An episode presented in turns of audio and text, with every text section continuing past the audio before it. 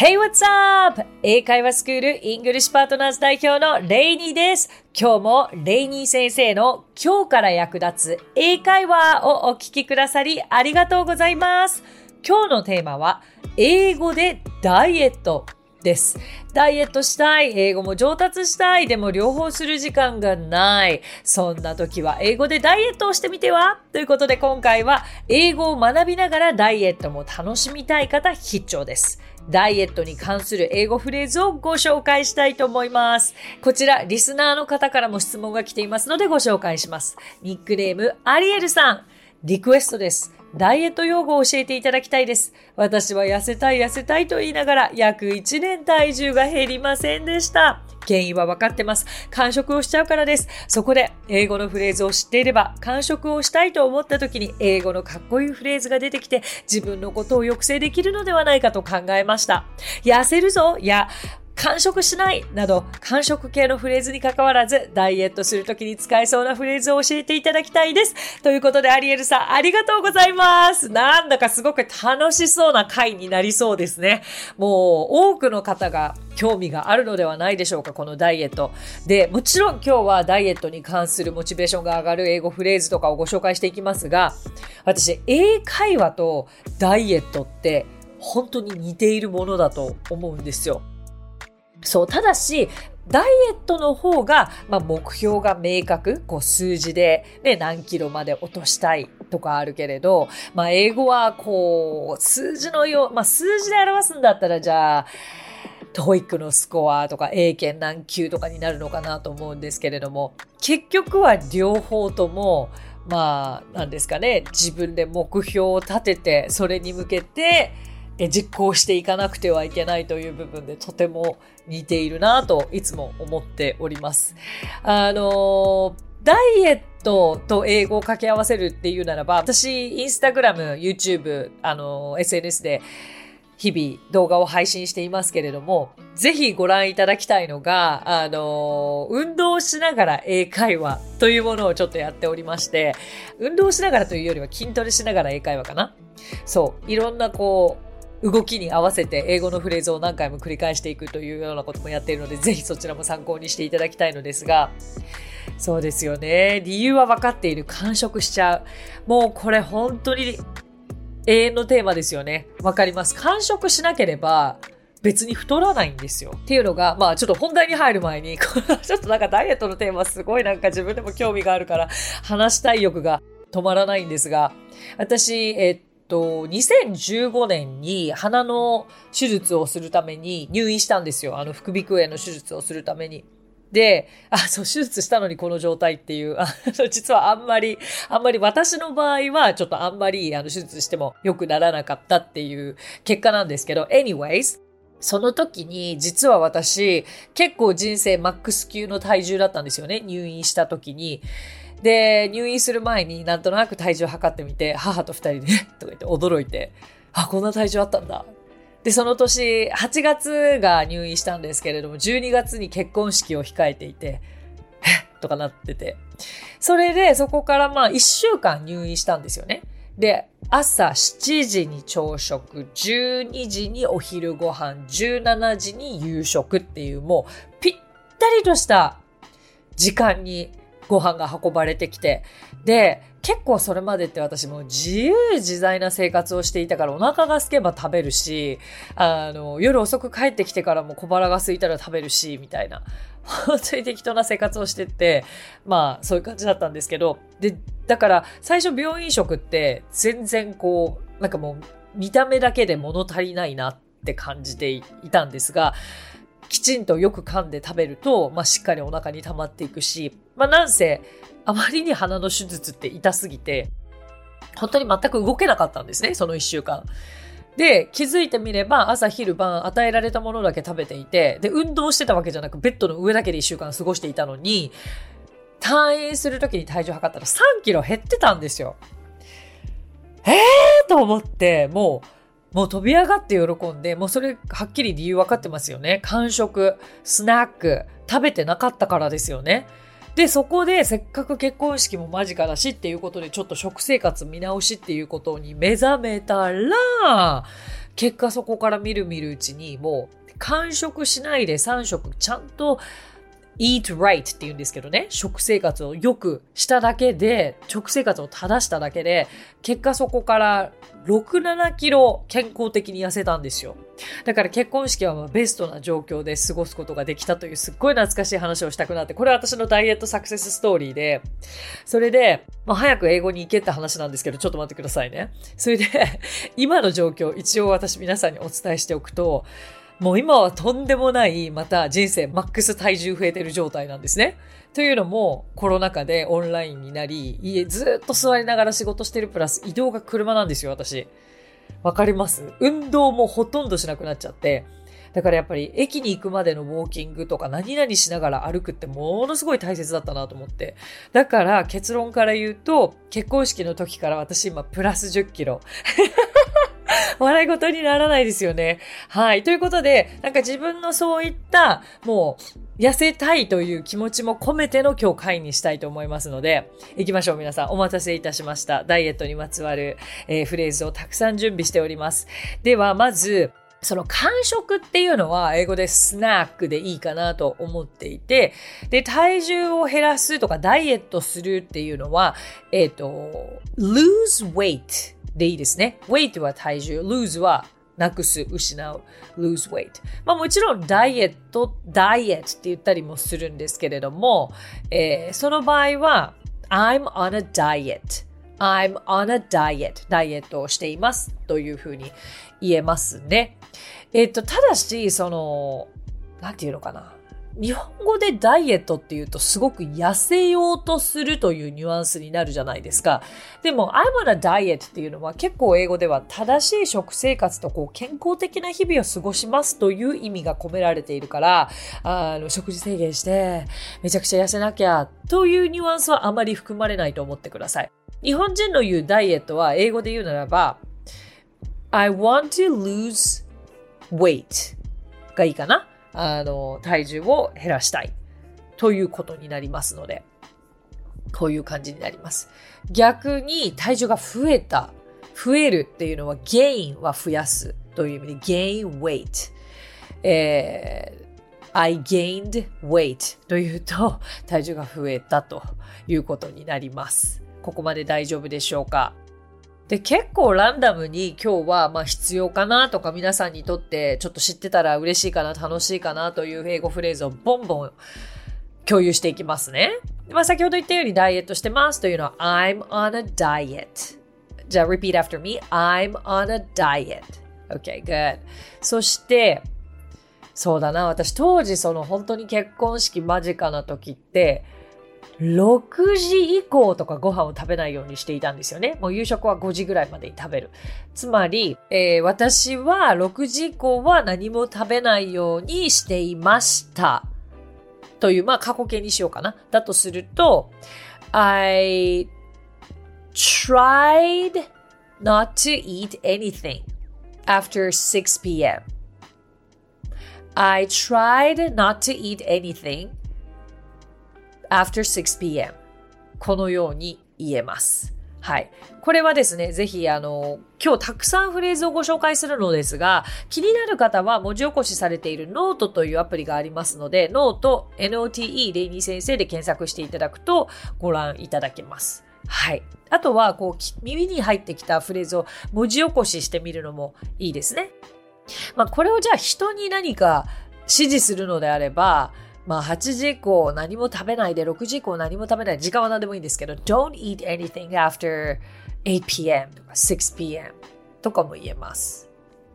あとそうですね、当時私は炭水化物夕食の時には食べないようにしていたので、I tried not to eat carbs at night. もしくは I tried not to eat carbs for dinner ですね。炭水化物は carbs と言います。あとは体重減らしたい。I want to lose weight とか、逆に今の私だったら体重減らさなきゃだったら I need to lose weight もしくは I have to lose weight となります。まあ、今のに続いて、じゃあ、贅肉を落としたいと言いたければ、I want to get rid of my fat とか、お腹のお肉だったら belly fat とかも言えますね。I want to get rid of my belly fat.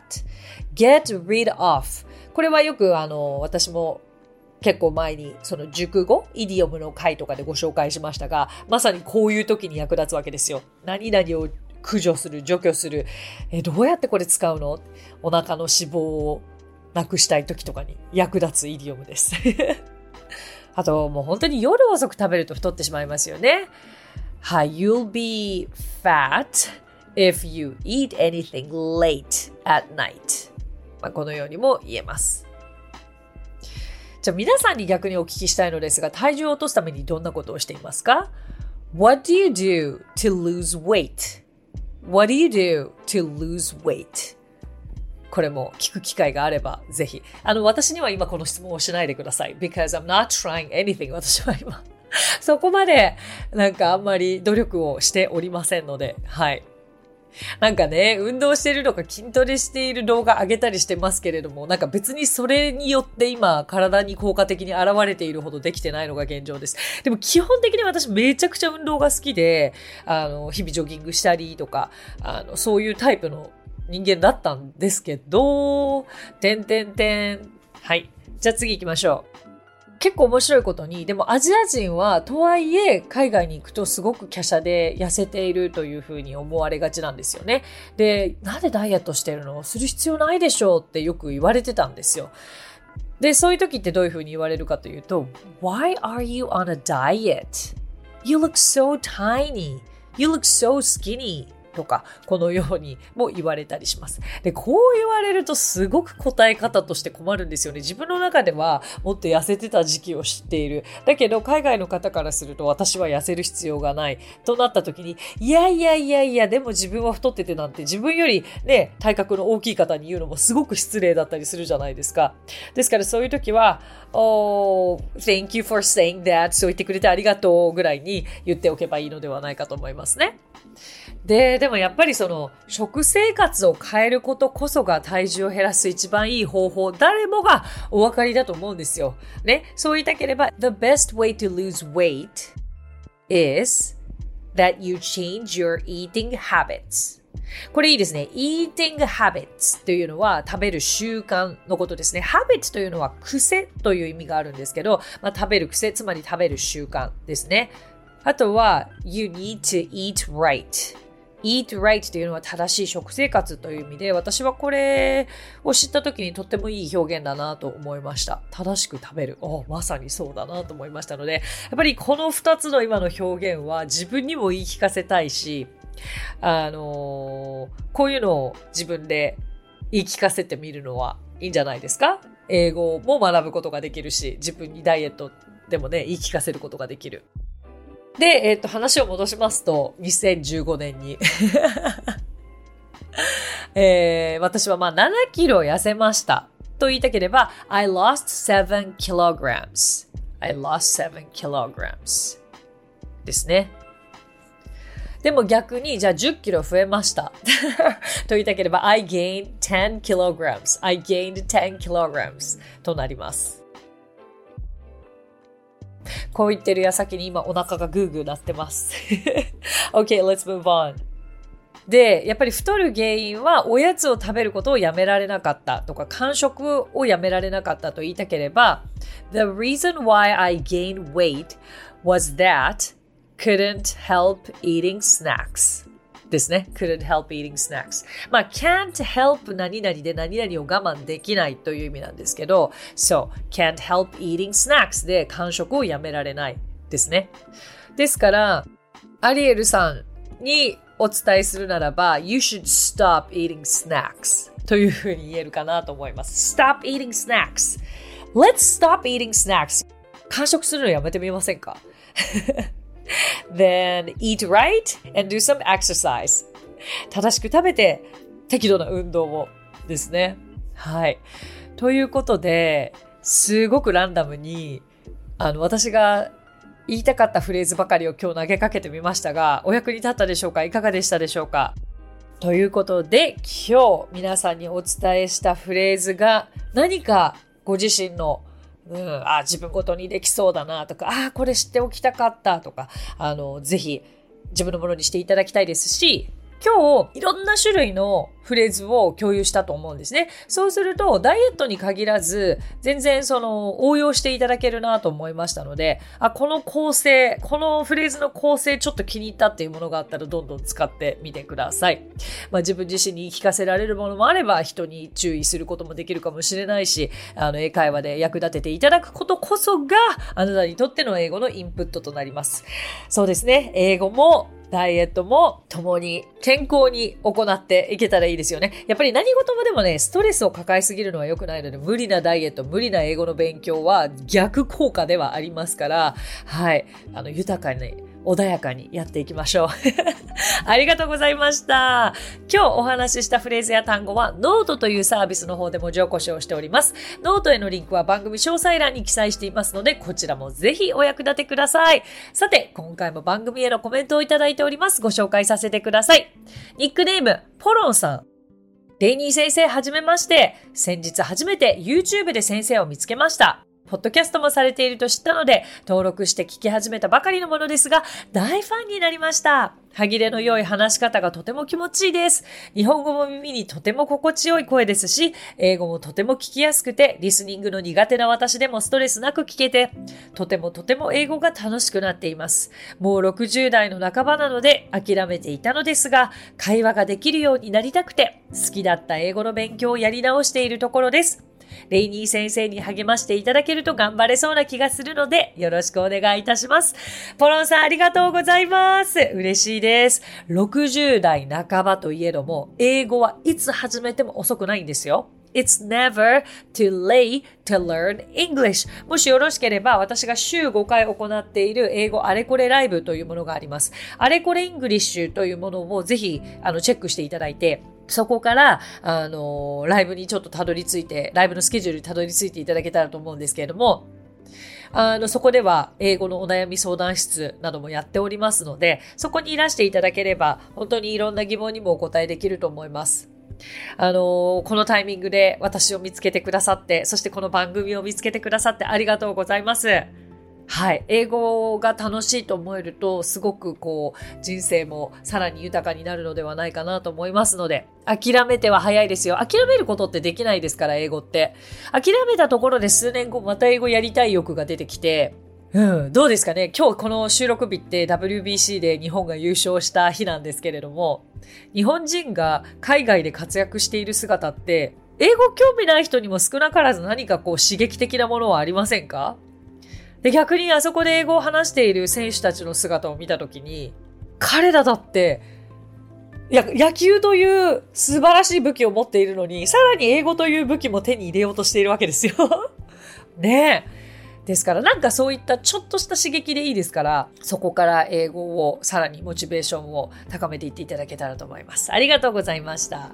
さて、この番組ではご感想やリクエストなどお待ちしております。番組詳細欄にあるリンクよりお気軽にご投稿ください。そして Apple Podcast ではレビューもできますので、こちらにもぜひレビューを書いていただけると嬉しいです。そしてもう一つ、このレイニー先生の今日から役立つ英会話では番組スポンサーを募集しております。番組を安定的に継続させていくためにも、ぜひご検討いただければと思います。番組スポンサーにご興味ございます場合は、こちらも番組詳細欄にあるリンクよりお問い合わせください。それでは最後に今日のあれこれイングリッシュ。先ほどもちょっとアレコレイングリッシュの話が出てきましたけれども、アレコレイングリッシュというのは、私が代表を務めている英会話スクールイングリッシュパートナーズの講師たちが出演していて、毎日新しい生きたフレーズや単語を学ぶことができる、えー、動画を配信しているチャンネルなんですけれども、あの、そこで発信しているものをこちらでも共有させていただきたいと思います。今日は、difficult を使いこなそうということで、まず difficult というと、何でもこう、難しいが先に来ますよね。で、例えばその英語を話すことが難しいとか、このテストが難しい、この問題が難しいという、なんか物事に対して難しいというイメージはありませんか？例えば、speaking English is so difficult とか、it is difficult for me to speak English。まあ、英語を話すことは難しい。こういう風に結びつくかと思うんですけど、ででも実は difficult って人に対しても使うことができるんですね。どういうことかというと、頑固な人とか言うことを聞かない子供、扱いにくい子供のことを difficult と表現したりします。例えば、私の旦那はとても頑固な男性ですと言いたければ、My husband is a very difficult person です。実際の私の旦那さんは difficult ではないですけどね。一応ね。はい。お伝えしておきますが。そしてじゃあ次に、娘は昔扱いにくい子だった。My daughter used to be a difficult child. My daughter used to be a difficult child. です。このように人に対しても difficult を使うことができるということを頭の片隅に入れておいてください。So that's it. Thank you so much for coming by. Thank you so much for listening. 今日も レイニー先生の今日から役立つ英会話をお聞きくださりありがとうございました。皆様とはまた来週の金曜日にお耳にかかりましょう。So till then, bye!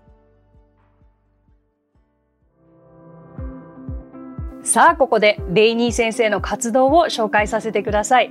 まずはレイニー先生が主催する英会話スクールイングリッシュパートナーズでは私たちと楽しく英語を身につけたいという方を大募集。